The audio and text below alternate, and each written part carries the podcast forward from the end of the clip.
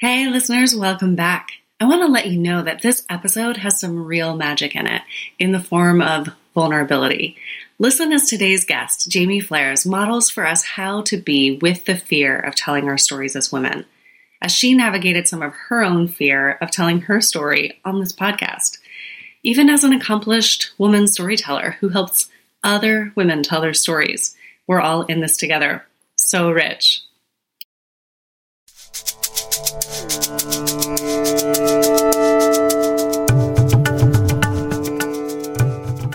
Hello, and welcome to the Sacred Remembering Podcast, the place for modern women who are waking up to the truth of who they are, with me as your host, Sarah Poet.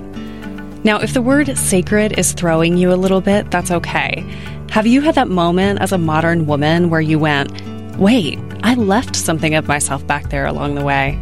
Well, if so, then you're already on a path of sacred remembering and you're actually in the right place. We know that modern women are rising, but we don't do it by fighting. We do it by remembering who we are and standing in that truth. And here in this space, we remember together through stories and tools and curiosity. And in doing so, we bring forward the place of women in our modern world. Now let's begin.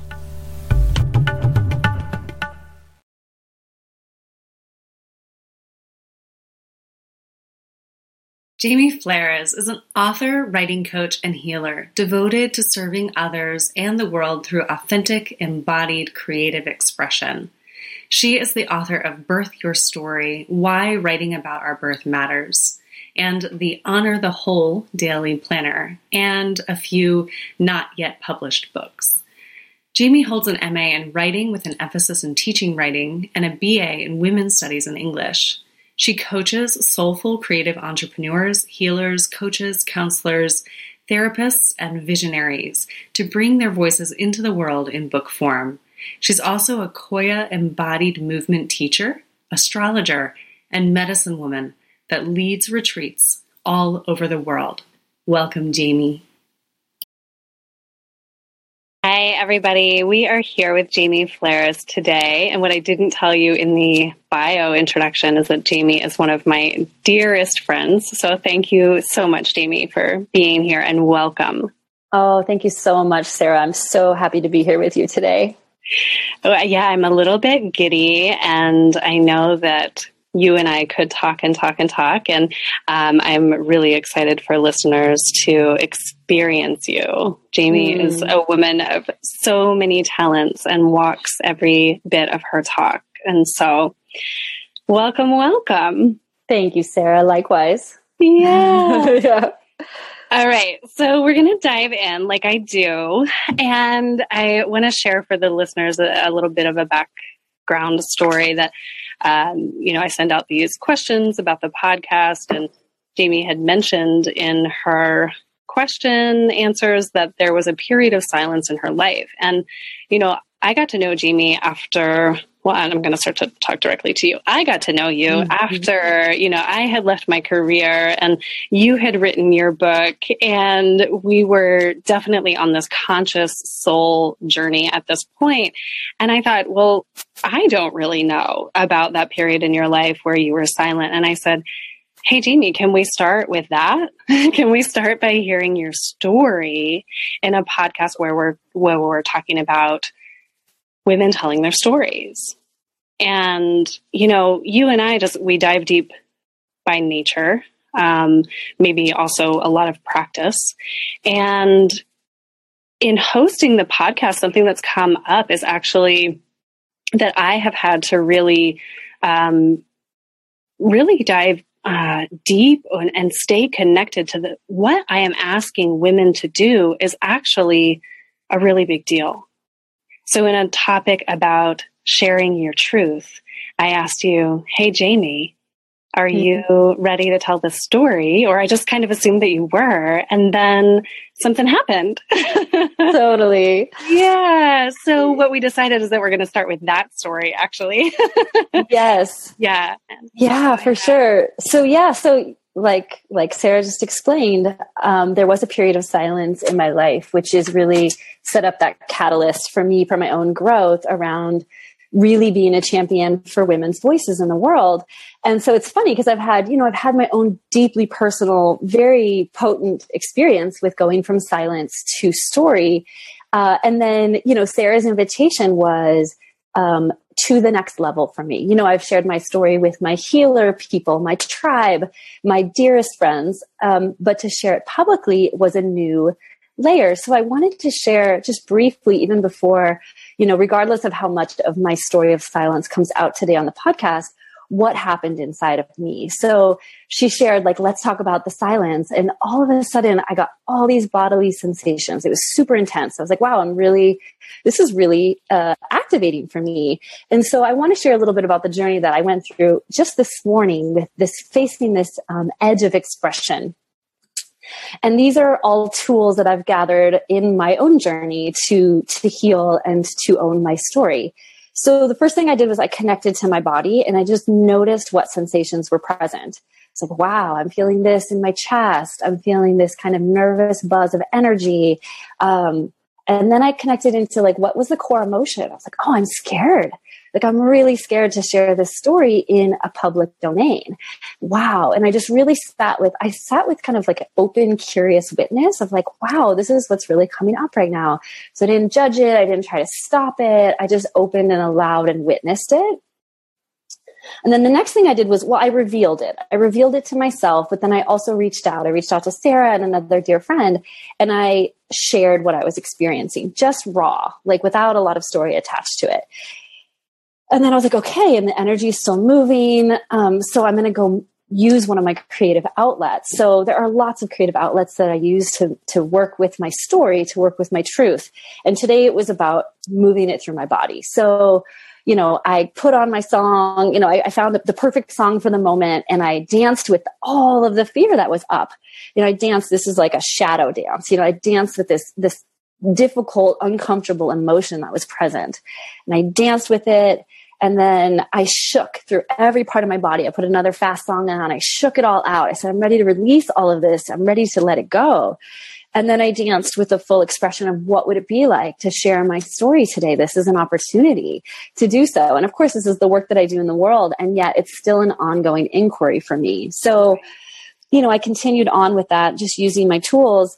And then I continued to call on the support of, of others. So whether that be others outside of ourselves or even just resource aspects of ourselves, um, I called on that support. You know, I reached out. It's that we don't necessarily do this work um, of finding our edge and moving through it alone. We have to call out for support, which I feel is so fundamental um, and then I really honored my needs. You know, I checked in like, from what energy would I be sharing my story today? Would I be sharing it from the trauma energy? Would I be sharing it in service? Would I be sharing it um, as an example? You know, like how would I share it? And I got clear on how I would share it and like what I what I needed. You know, like I need to feel safe. I need to feel I need to feel protected. I need to feel these things. So anyway, I just share all that to say that was my own journey today and just working through this invitation to share my story. And i hope that there's something in there that's useful to to you that are listening in this moment. There's so much wisdom in what you just shared that i feel like rewinding that and listening to it four times will provide listeners with oh this is how we do it. This is how we go through. So yeah. i'm really interested in uh, in slowing it down for a moment because yes. you know we're about to talk about an old story that had uh, presumably a lot of trauma in it. And as women we have these stories inside of us that are often tied to a trauma. And so the first thing that you started noticing today was what was going on in the body Mm-hmm. And that in and of itself is such a trauma informed practice for when we're experiencing silence as women. Mm-hmm. I'm wondering if you could talk about that a little bit more because I know you have a lot of knowledge about that tuning into the body and how that is in and of itself a resource. You know, so if we're trying to, I'll ask the question another way too. If we're trying to own our truth or use our voice, we're really going to be coming up against some trauma, some residual trauma, some trauma memory, and some trauma that still plays out in the body. Yeah.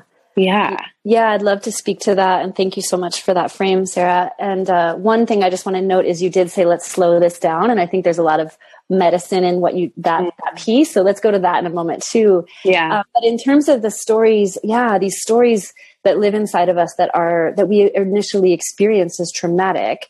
Uh, and this idea to me, I'm, I'm adding that layer of embodiment. So mm-hmm. I notice in myself when I experienced these intense, you know, moments of trauma, I left my body, you know, like I just left. I was like, evacuate the building. It's not safe to be here. Just go up and out. And so part of my journey to heal and to own my stories and to be in my truth is, is embodiment. So it's a practice. It's not perfection, but it's a practice for me for when I feel triggered or some of my, you know, old traumatic memories are stirred up. How can I slow down? And be in my body and use the the presence of my body as a tool that's going to support me through the whatever's up you know? Awesome. Yeah that she's an ally not to abandon you know?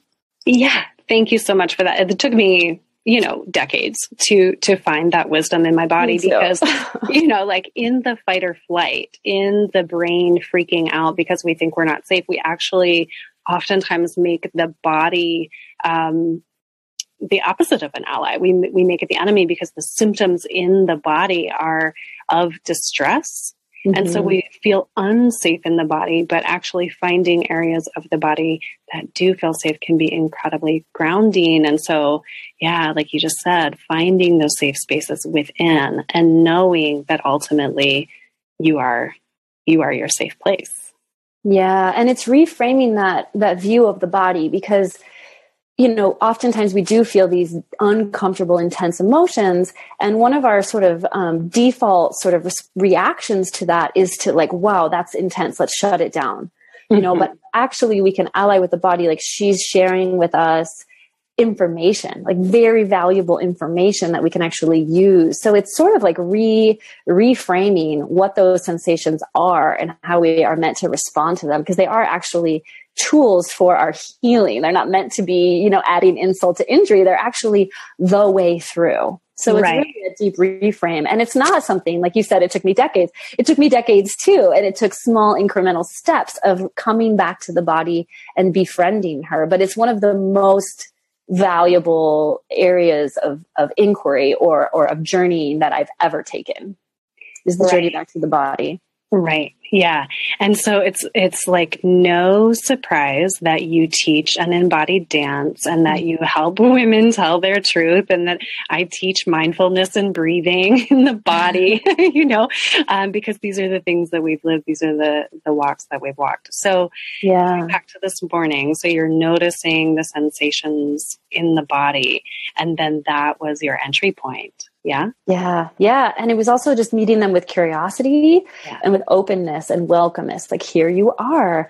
And you, we can still have our human experience of like, oh, this is so uncomfortable, you know, and wishing it were otherwise, you know, but if we can just stay with it and stay open and, and then use, you know, use, you know, use a practice whether it's even just feeling into your breath and just being with whatever's there because it will it will move if we allow it you know yeah, it will. Okay, so we're going to connect this back with the reason it all got triggered. Yeah, all of this panic in the first place is because I asked you to share your story of silence, and I know that women listeners everywhere can identify with being a woman with a silent story. You know, I say this bold thing that I really believe that every single woman has a silent story that by keeping it silent um, is preventing something in her life or reframed, you know, to say to liberate that story changes her life. And so I, I am a proponent of owning our stories and being with our stories doesn't necessarily mean shouting them off from the rooftops or getting on a podcast and telling them but um, yeah, so I'm going to invite you to share some of this story of the period of your life where silence was the norm. And I only want you to share that to the extent of your comfort level right now, Jaime, because, you know, we're not trying to re traumatize or prove that we can do something as women. Like we're just being with what is, like in this moment too. And yeah, and and I'd love to hear about this journey from I recognize I was in silence to, you know, I want to help women share their story. Yeah, thank you, Sarah. Thank you for that invitation. And I do hear, I feel my heart beating a little bit faster now. So I'm very present to, you know, my, my um, felt sensation right now as well.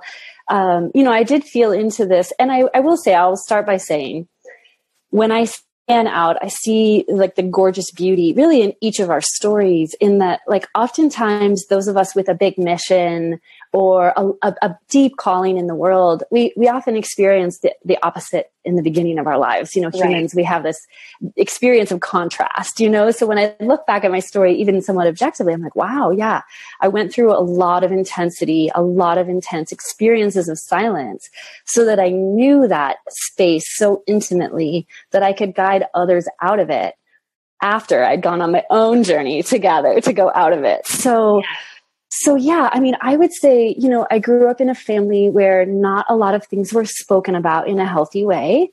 And I had a series of experiences, particularly in my teenage years, that were quite intense. Um, so I'm pausing for a moment because this is what I'm sort of uh, uh, holding right now is the question you know oftentimes it's safer for us to stay on the surface of our stories mm. and most of us do and i you know i encourage my clients because i work with clients in telling their truth all the time i say the more specific we can get a the more healing the narrative becomes and b more how it instantly the very specific becomes the universal mm. Mm. So I'm going to do something right now. I'm going to go into the story. I'm going to manage my emotions and my felt sense. So I may pause and say that's about as far as I'd like to go. Mm-hmm. But I'm going to attempt specificity here for in the hopes that it's of service. Mm, thank you. So, yeah, so there's a couple of stories that um, there's one particular experience that I had that was really ground zero for me. Um, I was 13 years old and I had began, you know, I don't even know, we're going to call it loosely a relationship with a peer, an, a boy. And he began physically and sexually abusing me. And there was a series of instances that continued to escalate. You know, he would only hit me. And I do want to say, I do want to offer like a trigger warning before I go into this story, yeah. because for anyone listening, I invite you to pause if you have some, some trauma in your past that, you know, anything, if there's just a part of you that's like, I'm not ready to hear this story, like exit now, please. Yeah. And, and, and, with so much love in my heart, I say that. Um, so I'll carry on a little bit. So yeah, I mean, this man, this boy would only hit me in my breasts. You know, it was very sexualized physical abuse. And I didn't know what to do with it. I stayed silent. I was so scared. And I believed that there was something wrong with me. So I didn't share my story and I cannot, I continued to be abused. And I lived in this secrecy, in this silence. And I remember even moments of like looking at my body in the mirror and being like, nobody sees what I can see right now. Nobody knows what's happening to me. And so it continued on for a period of six months or so. And we started our freshman year in high school and he was still there. I hadn't seen him for a little while, but he was still bullying me. He was still very physically aggressive towards me. And shortly into our first year, he was expelled from school because he had sexually molested another little, another girl in the in the dark room of the photography class. So he was all of a sudden out of my life.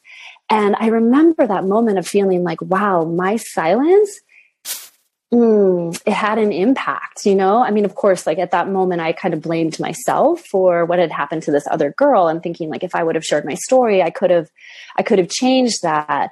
Um, but I made a lot of so that thing happened to me, right? And I made a lot of story. I, I, attached a lot of beliefs to that story, like I'm all alone, I'm not safe, it's my fault. You know, there were a lot of there was a lot of meaning making that mm-hmm. happened in that story, and I say that because those things are things that we want to unearth from our stories, mm-hmm. um, because they hold keys for how we begin to share our truth um, effectively in the world and in a healthy way as we move forward. Um, but I continue to have a few other experiences like that where my truth, my, my holding of the truth, um, and my living in silence was deeply, deeply hurtful to myself. Um, and it became a poison in some ways. You know i, I didn't get the support i needed. I didn't get um, there were a lot of things that you know that that that intense experience of silence um, you know taught me and offered me. And so you know it's been a journey back from those intense experiences, not only of trauma, but of what I did with it, which is that I'm bad and wrong. I can't share my story. It doesn't matter. I don't matter. You know, this whole slew of beliefs that we have that come in when we can't fully process our experiences and our stories that we need to work with in order to reclaim our voices. Yeah, Thank you so much. Yeah. I want to just like give you time for a breath. Yeah. Thank you so much. Yeah. So, yeah. So what I I want to lift up and out of that um, sacred story is that there was this belief inside of you that manifested in it. It sounded like it had a couple of different tapes that it played that you were bad and then that that exacerbated the silence. Mm-hmm. so there was i'm going to maybe say like a shame component and you and i had used that word before we began recording earlier today. And so yeah there's there's this loop um, where we as women feel that we are wrong.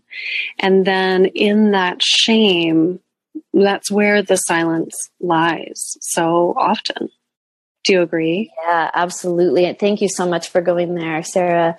Yeah, absolutely. I mean, that is what I felt was an ex- like exquisite amount of shame. I really believe that what was happening to me made me bad and wrong, and therefore to share it would be dangerous, you know. Right. Um, and to share it would mean I was exposing how bad and wrong I was to other people, and that was just a risk I wasn't willing to take, you know. Um, of course, it's super convoluted, right? Because what we know and and you know thank the the the goodness of the world for work like Brene Brown's work. You know, we we know now that shame can only live in the silence. And it really does. So I think that's one of the first steps to really owning our story is that we have to go deep inside and look at that shame and feel it and begin to mend it. And that's the first part is that we have to come back into loving ourselves. We have to begin to rewrite that narrative for ourselves.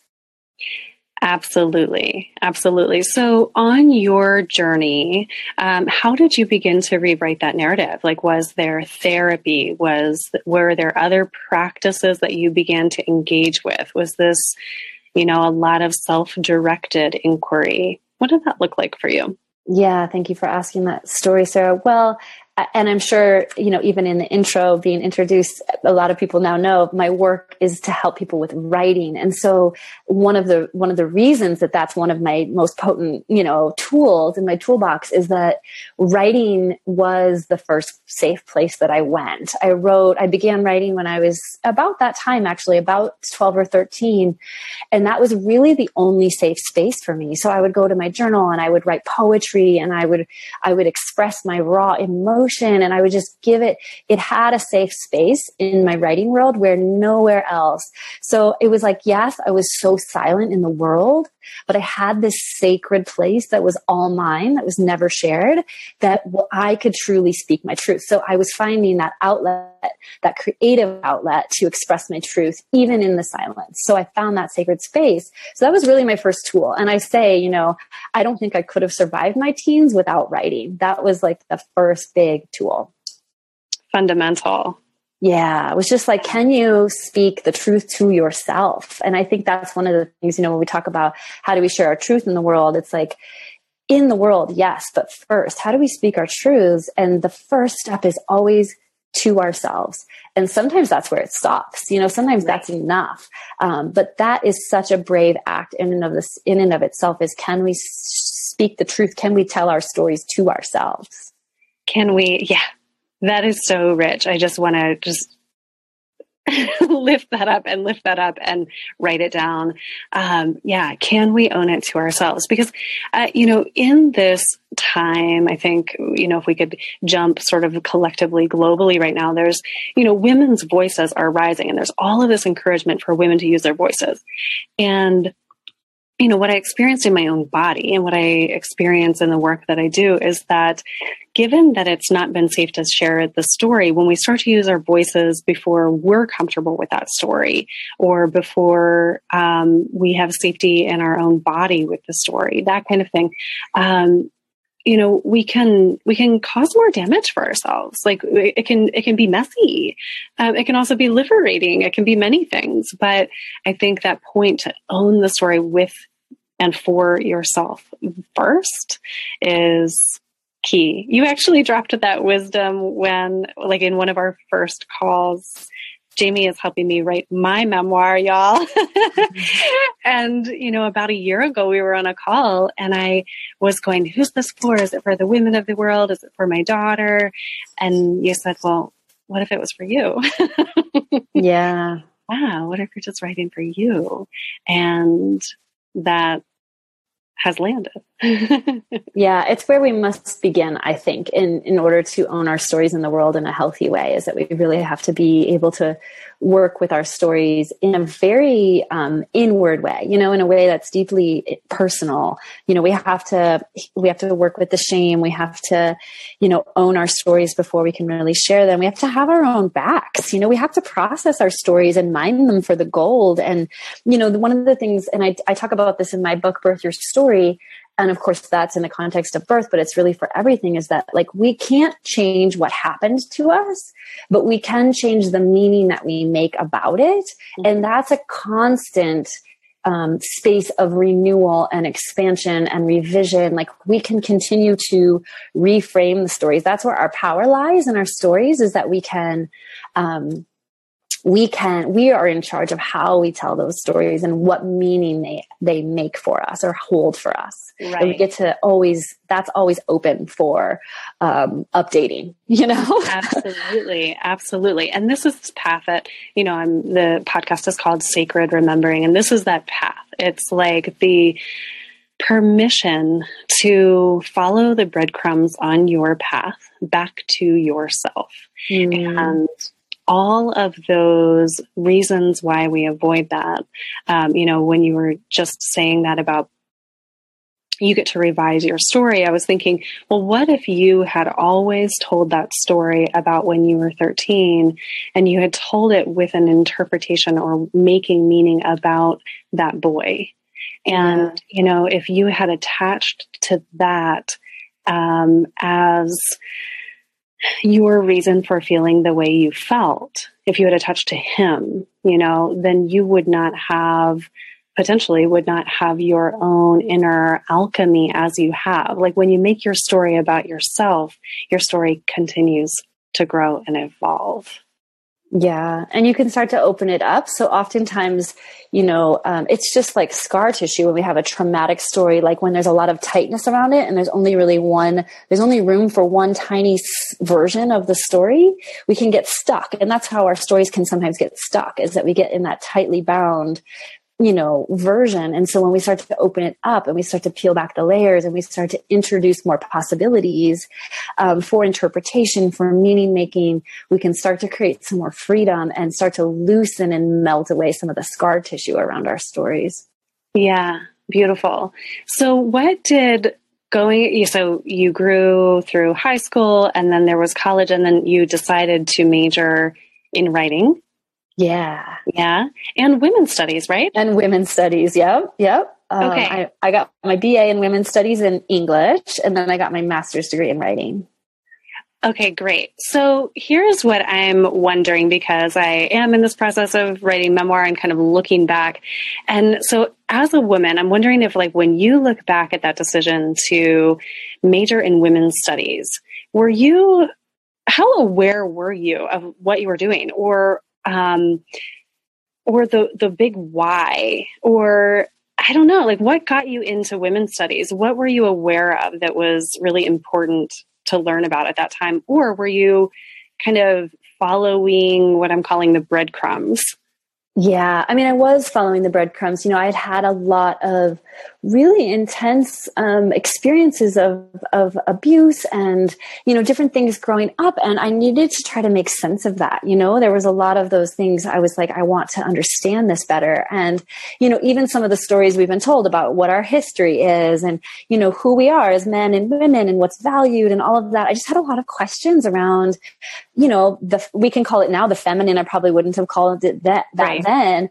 But I just started. You're saying, yeah, and just yeah.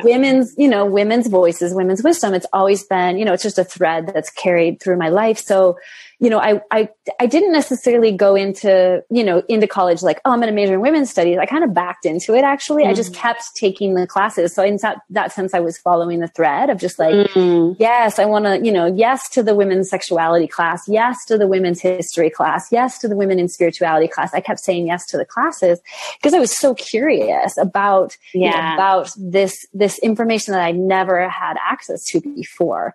And so, you know, I did, it wasn't even until my last year in college um, because if anyone here knows me personally, you know that I'm an incredibly enthusiastic and passionate person in a lot of areas. So pretty much every class I took, I was like, I love this. I'm going to do this. You know, I was a geologist for a semester and then I was a, you know, political science person for a semester. You know, I just, I really loved, I love, love, love school and gaining new insight about the world and myself. And so, but I kept taking the women's studies classes and I kept taking the writing classes. And I was like, these are really my through lines, you know? Mm-hmm. And I realized that I pretty much had a major in women's studies, but I went through this whole process inside before I claimed that, which is like, what are people going to think about me when I tell them I'm a women's studies major? And I got all the things, you know, oh, you're a feminist. Oh, you hate men. Oh, you know, all the projections and all the judgments around what it would mean for me to be uh, interested in this in this domain.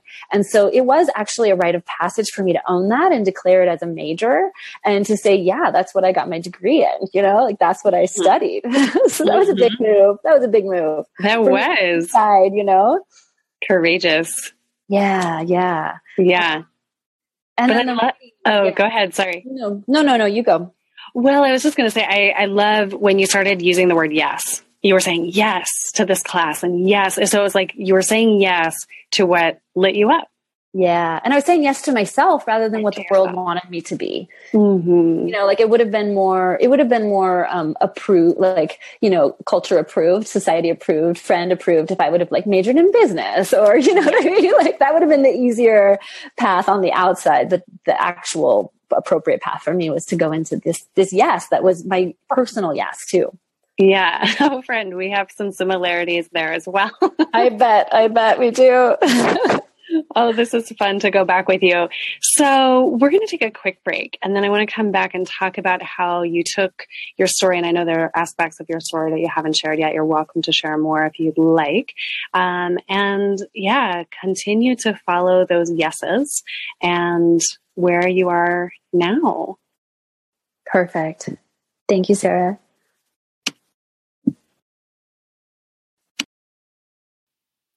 Hey, it's Sarah. I really believe that every woman has a truth that she's not yet telling, and that this is affecting her entire life. That's why I've created a women's mastermind beginning in early January of 2020. What sacred truth are you ready to embody this year? Visit sarahpoet.com now and sign up for more information on this mastermind. I will be teaching, leading, and together we will be co creating a transformational experience where every woman in this sacred circle will rise into the embodied truth of who she is. This is potent. If you can feel it, and 2020 is your year to really embody your true essence, then please visit sarahpoet.com and get on the waiting list now. As you're hearing in our episode today, and as you know, owning our truths as women is really the work of a lifetime. That's why I've created a new e course for women called From Silence to Sacred Truth. The intention of this course is really to help your holistic journey from trauma and silence to embodiment and safety and voice. As all of my work is, this is trauma sensitive and empowering. It's available now at sarahpoet.com. Okay, so we are back with Jaime Fleres, and we are talking about the journey of owning our personal truths as women and telling our stories today. Such an important and complex topic. Jaime, thank you for being here with me and having this conversation. Yeah, Sarah, thank you so much. And for everyone who's listening, thank you. Yes. So I want to ask you a question about college, and you were talking about your yeses and the things that you wanted to learn and how learning really lit you up. And I'm wondering if you could talk about it. Was there a journey between um, receiving that knowledge from outside of yourself in the ter- in the um, form of books and college and education and learning and and also learning to balance or consciously coming into balance with honoring your own wisdom equally. Yeah, thank you, Sarah. Wow, I have so much to say about this topic. but I have a feeling that you and I have a similarity in this as well. Uh, well, yeah. So yeah, I mean, college was beautiful for me. I mean, it got me out of the the trickier situations of trauma and things that I had found myself in in my teenage years. And I found when I got to school that I was really good at it. You know, I was really what we would call smart. You know, I got straight A's from the very beginning of the semester, you know, very semester one of college. And I went up into my head and I found not only was this a place where I really thrived, but it was a place where the world reflected back to me that I was good. You know, it was like, oh, you're so smart. You're getting good grades. You know, I was doing the things that we're told we're supposed to do to be successful and to be good. You know, so I really started to just in some ways it was beautiful because it brought me into this space of agency and you know i felt good about myself for the, maybe one of the first times you know from since childhood and and i really felt that agency but i noticed and as i look back now at that time that even on the energetic level i had sort of retreated up into my head and i was like i can just stay up here and be safe you know, right. and I can do all the things that society tells me is right. You know, I went and became a professor and, you know, all these things happened that looked really good on paper, really good on the outside that I would really receive validation from for the outside, from the outside. Right. So what was waiting for yeah. Yeah, performance. The letters behind our name that like make us something according to the way things are set up. Yes. So I had yeah. thrived in that world, but there was still this deep, deep journey that I needed to go on that was waiting for me, which was, can you actually find that inner validation? You know, can you begin to come in and honor your own truth? Because yeah, I was basically gathering information from all these sources outside of myself and then being like, look at all this information I have, you know, look at all this wisdom that I've gathered. But it wasn't actually deep body wisdom. It wasn't really deep felt wisdom. It wasn't something that came from me. It was something right given to me sort of like input, like we make deposits in the bank, you know? Yeah. Um, and so that was the journey that awaited me. And so it took a while. I mean, this is like, yeah. you know, we're talking periods of decades, right? Right, um, right. But I hadn't been, I wasn't in my body. I wasn't in my true feminine knowing, my intuition. Like if you would have asked me about intuition in college, I would have been like, I mean, I had it. You know, when I look yeah. back, I see all the places where it lived in me, but did I acknowledge it? Was I aware of it? Was I working with it? No. No. Mm-hmm. Uh, was I aware of what was happening in my hips or my heart? No. you know, no. I was all up in my head. So that was a big, big journey for me. Um, not a one time act, you know, very much a series of openings and a series of revisions, but that's been some of the most powerful work that I've done in the last maybe 10, 15 years is. Yeah. Go. I'm sorry to. Myself. No, please. Yeah. I don't want to interrupt, but I want to ask, was there an, an awakening to that information or did it happen gradually? Was it was there an aha moment? You know do you remember sort of when you started to remember?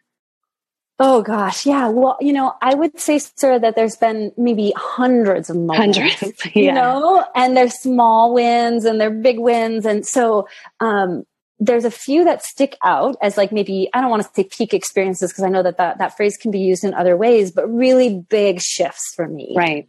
The first one of the big ones that comes in is um, the very first time. So as Sarah mentioned, I teach an embodied movement practice. This was about five or six years ago.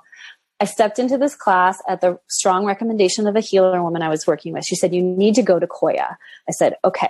Mm-hmm. So I went to the class and I was like nervous. Like, honestly, this is like full disclosure. I could never really dance unless I maybe had some alcohol in my system. Like, I was nervous. I was awkward. I wasn't in my body. Okay. So move yeah. my body. I was like, Oh God, please, I don't want to. Please, nobody look, you know?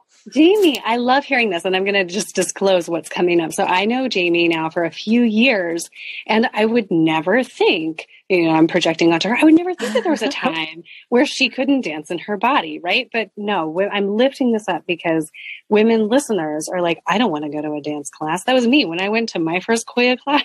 and that was not five years ago. It was more recent than that. And, and I was like, oh, good. I get to stay on the yoga mat. you know, I get to hide over here. Um, right. And, and so there, it is a journey. And, yeah. uh, and I just really wanted to say that, um, it is a process of remembering and allowing yourself to come back to this, you know. So, okay, so back to five years ago, first Qoya class. First Qoya class. And I'm super nervous. And yeah. I'm, you know, I'm with my now dear friend Colleen, but I didn't know her at the time. And she put a blindfold on me. I was like, this is intense, you know? But I danced. She put on this song because she wanted to blindfold me so I could really go inside and listen to my truth and not be outside of myself, you know? So it was such a gift. So I went inside and I danced this beautiful, powerful, primal dance. And it was the first time I remember, ah, this is the direct felt experience of what I've been trying to reach through my mind for 10 or 15 years now. I've been wow. looking at all the books, I've been looking to all the teachers, and I was like, ah, it was living inside of me this whole time. And wow. I just tapped into it.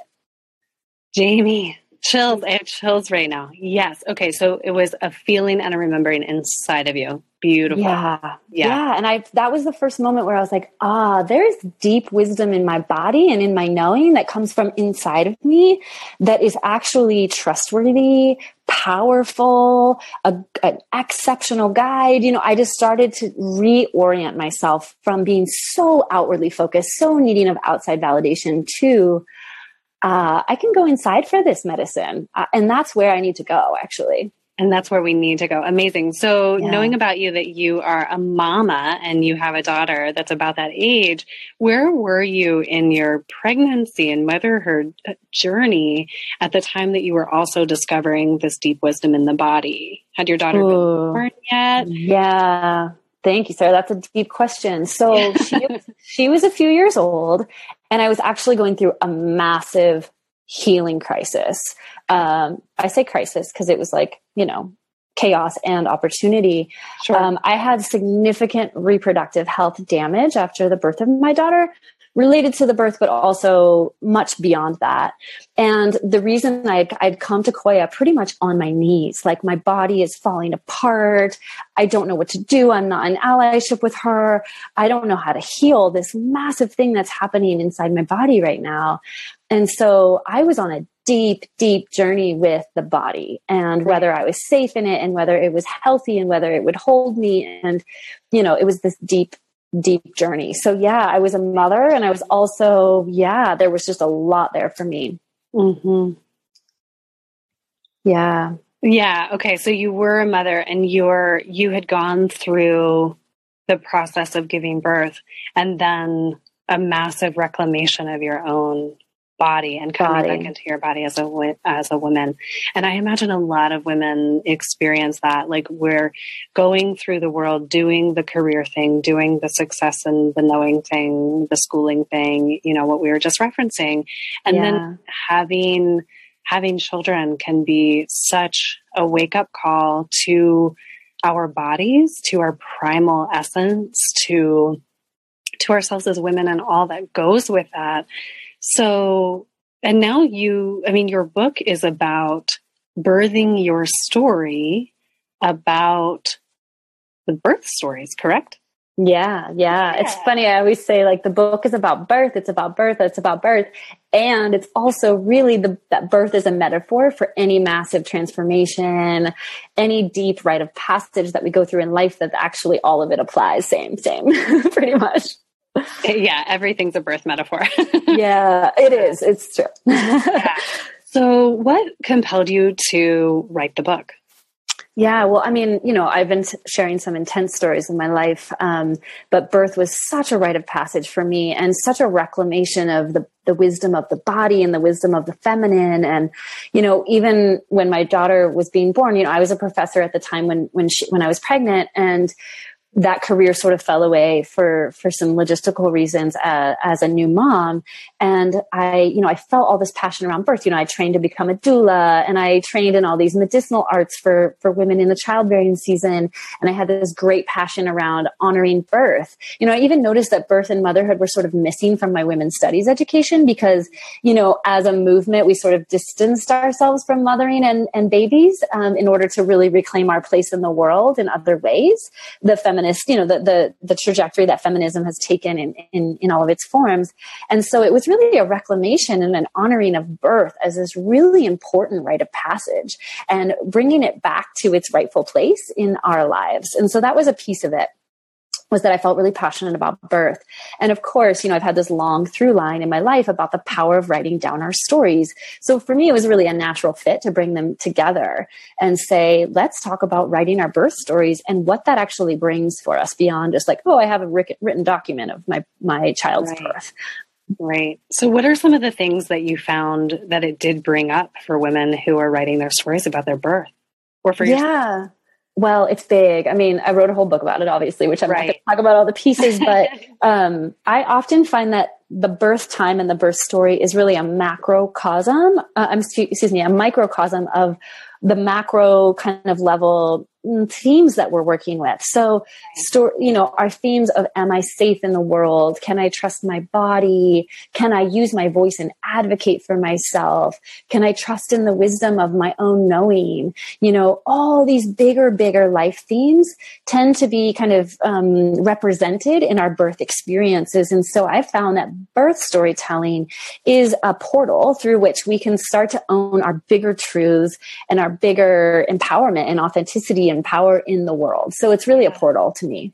Oh, that's so amazing. So, in my birth story from my first child, so I was 18 years old when I got pregnant, 19 when I gave birth to her, and I knew that she was going to be placed for adoption and an open adoption.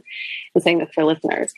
Um, I know that you know the story. And when I look at that pregnancy and birth, I didn't advocate for myself but I advocated for the child. Mm. And um, so I, I had this really big, bold, inside voice, like a voice within me where, you know, I birthed her naturally and all, and I was 19 years old and I knew to birth her naturally. I knew that I wanted to do that.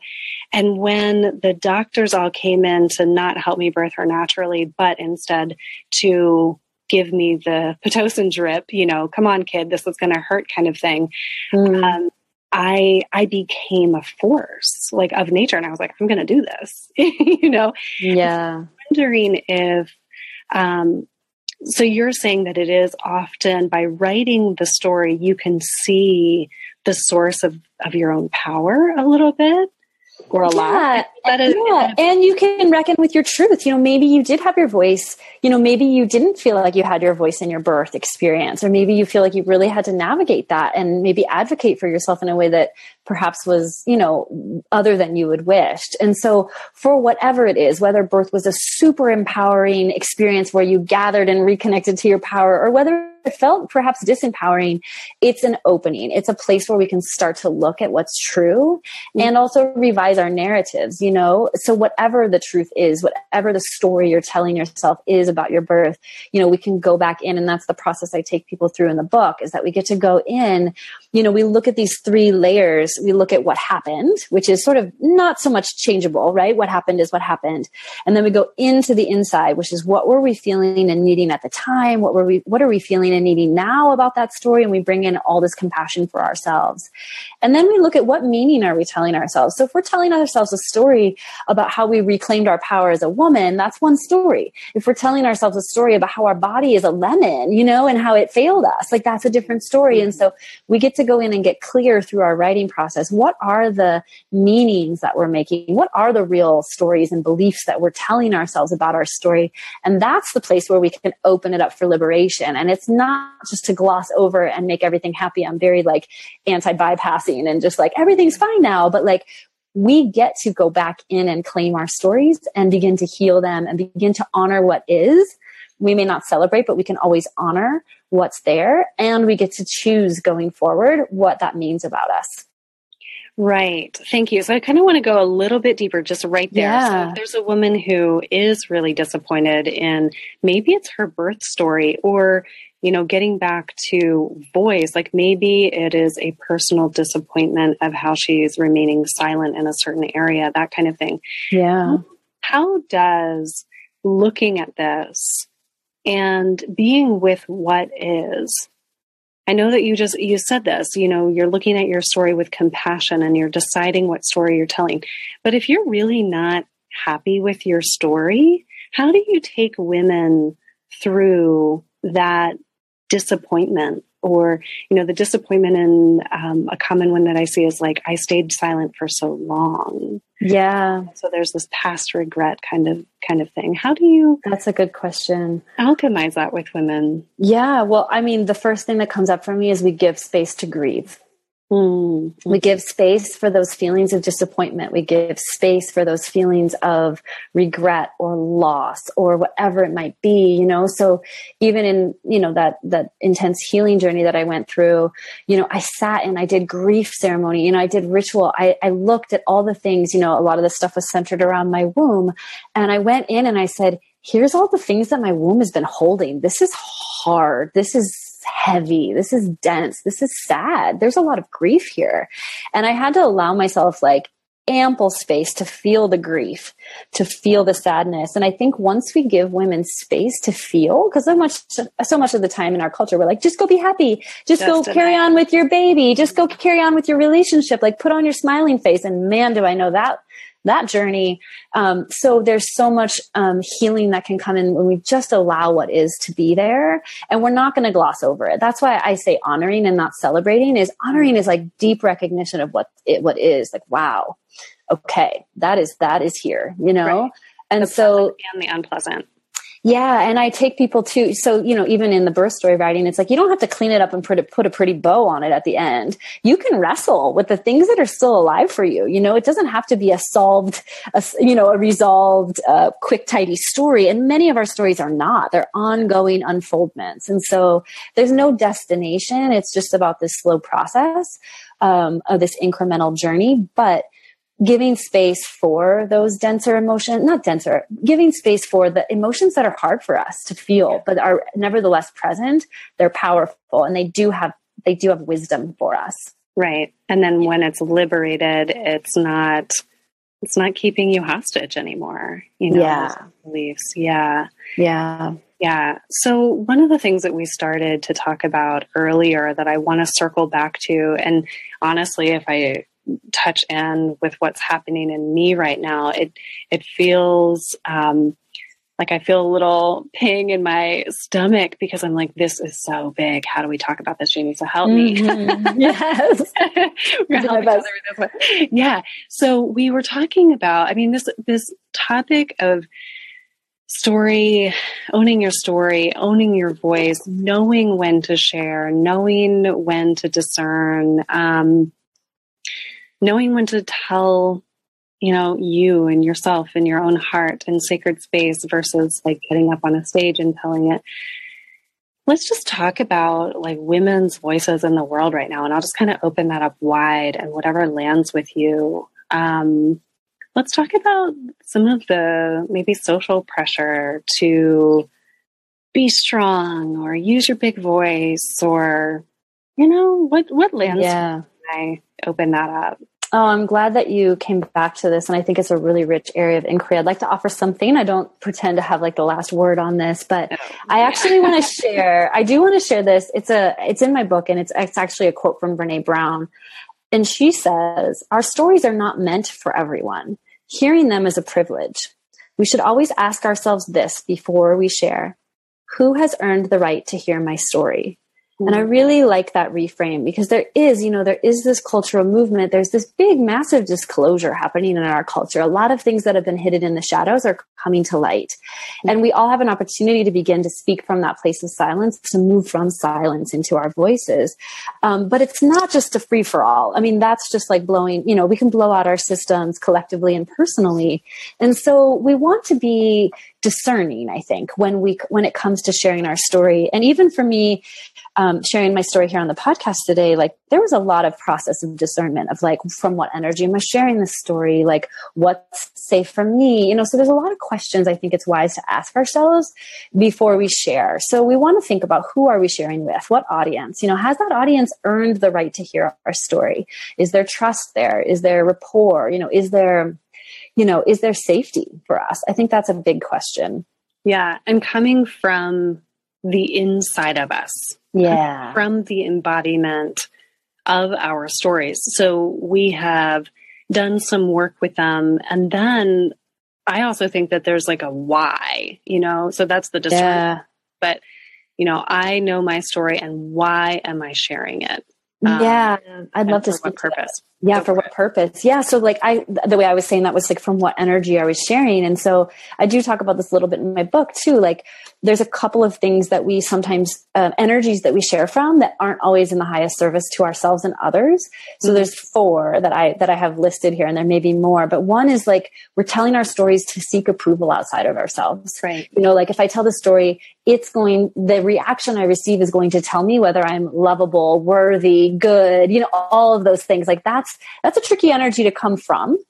Mm-hmm. Um, we sometimes can share from a, an, a, desire to evangelize, like we want everyone to believe our version of truth.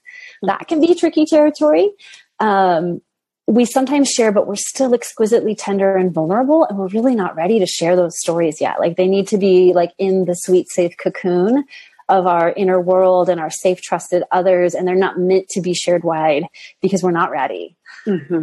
And then the fourth reason is that sometimes we share and we weaponize our stories. You know, like I'm going to get back at this person or this uh, aspect of our our collective humanity. You know, like if I tell my story, I'm going to stick it to them. You know, and I and there's there's beautiful sacred energy in that, but sometimes that doesn't always have the impact and effect that that is really for the highest of everyone.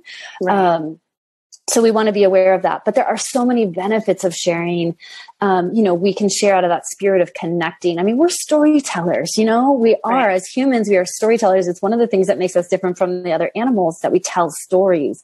And our stories transmit so much wisdom to one another and they really connect us to one another. So there's this right. deep opportunity for connection when we share our stories we can also heal through our stories, through sharing our stories. We can also shape the world around us. We can shape our own world and we can help to influence the world around us. Right. Uh, even the culture, you know, in my book, I talk about when we all share the truth about our birth experiences, we begin to change the narrative of birth in our culture. And so there's a lot of potency with sharing our stories, but we just want to be discerning first. We want to have some gatekeepers, some really healthy gatekeepers in our psyche that can determine when it's safe to share and in what context and all of those things. Yeah. So let me ask you a question and I'll give you my answer too.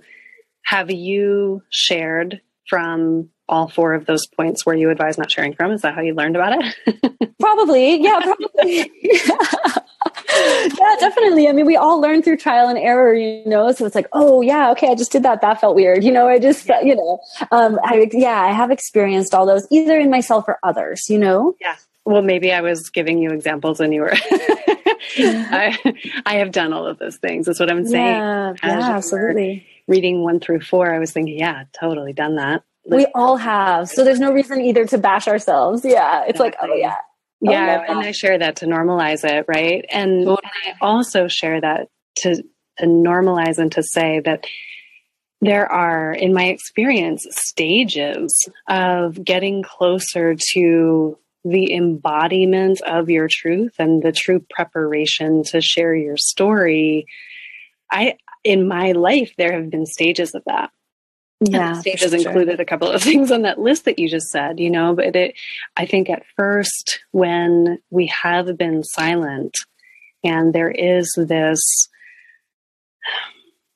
you know, compulsion to stay silent because of the fear that we feel in our whole system. Mm-hmm. That when we start to practice using our voice, the voice comes out in a myriad of ways, not all of which are always the most pleasant or refined, you know, but sometimes we're just like trying to get it out um, because it needs to be out of us. So I actually go back to your writing suggestion, you know, and be writing the stories for ourselves and almost refining and discerning which ones we're bringing forward into the world. Yeah. Yeah. I will say sometimes we need to just wail. You know, sometimes yeah. we really do right? get either with a trusted friend or with a pen and paper. We need to write the eh, eh, that evangelizing story. We need to weaponize. We need to experience those different expressions, those different stages. You know, they're yeah. not bad or wrong. Right. They just have impact. They have particular impacts. And so Correct. we can do a lot of that inner world, inner work and inner wrestling. You know, sometimes we do have to wrestle with our stories. you know, we really Absolutely. Do. Absolutely. And so we for years. yeah. yeah. And we're all going to be in different places. So to really just honor where you are. And, you know, also I want to come thread back to this idea of going slow. You know, oftentimes trauma is, you know, one of the definitions of trauma is too much, too fast. So one of the ways that we heal our narratives is by going really slow, you know, like slower than we're comfortable going slow right. um, with our own journeys with our own expressions of truth with our own comfort in um, what's happened to us and how we express ourselves in the world. Like we have to go slow. It's not a it's not an instant thing. Yeah. Thank you so much for saying yeah. that Jaime i feel like you and i could talk all day and some yeah we could. and i um, i want to wrap up today but i'd love to have you back on the podcast and continuing to talk about this such such an important and rich and complex topic of how we own our voices and tell our stories. Yeah. um, thank you sarah. I have one more little nugget i'd love to share if i may. Oh a Jaime nugget. I want. okay. One of the other things that's really coming through right now is okay, this is a practice. So one of the things about owning our truth is like, you know, for me, at least in my experience in this moment, like I don't need to run around and tell my story of trauma in order to feel like I'm telling my story and speaking my truth. Oh yeah. Um, what I find, this is where I find it, is that you know, there were some deep core beliefs that are thread through some of my trauma stories. And so what I find is that when I'm in my present life and, you know, a, a thing happens and I'm like, wow, this is a moment where I would have told myself, I'm all alone right now, or I'm bad and wrong. I start to shift the narrative by beginning to own that story in the present and rewiring myself. So I start to choose a new narrative in present time. You know, so instead of I'm all alone, I say I have support. And then I reach out to my trusted people and I tell them what's going on. I tell them my present current story. You know, I allow myself to receive the medicine of, of community. And, you know, if I say I'm bad and wrong, like I find the ways to rewrite that narrative in present time. And that's the place from which I really start to share my truth. So it's not so much going backward okay. to tell my whole life story, but how do we begin to in small daily moments start to rewire some of those traumatic beliefs or the beliefs that come from our trauma stories um, so that we can live more liberated and free in this moment. And that has made such a difference in the way that I live my life. Amazing. So, I'm so glad that you brought that wisdom nugget forward. Yeah, it just wanted to come out. Thank you, Sarah. Thank you. Yeah, so much. Oh my gosh. Okay. So I really, I really want to honor that. And like I said, I feel like we could keep going and going and yes. Uh, want to respect listeners' time as well. But I really want to uh, take a few moments to acknowledge where people can find you if they are loving what they're hearing and want more support in telling their own story and working through their blocks with story and maybe writing their story. You're a book coach. So tell us a little bit about what you're currently doing. We did not even talk about your healing arts today. but yeah, tell us tell us what you offer in the world and where we can find you. Yeah. Well, I mean, at its core, I help, I help women and men, you know, honor the truth about their lives and share what they're here to share, whatever medicine or whatever offering that is to the world. So I do so specifically through book coaching. I also do expressive writing coaching. Um, I offer retreats, um, all sorts of ways to connect. But the way to find me and learn more is on, at jaimefleres.com. Um, I think probably Sarah will have it in the show notes, but it's J A I M E F L E R E S dot com, and you can find more information there. Thank you so much. And then your sacred art, healing art. Yeah, it's heart. yeah, my other business, which is my healing healing work, which I'm working to continue to integrate the two, but yeah. Sacred Heart healingarts.com. Uh, and I do a lot of soul work and healing modalities through that business as well. Amazing. Yeah. So working with Jaime is holistically healing and transformative. Um, thank you mm. so much, Jaime, for being here and for sharing your vulnerable story today and for modeling for listeners the process that you went through today in meeting that vulnerability. Thank you. Yeah, thank you, Sarah. And thank you to each and every one of you that are listening right now. And I wish you all the best in owning your story and your truth. Yes. Thank you. Yeah. Yeah. Thank you, Sarah.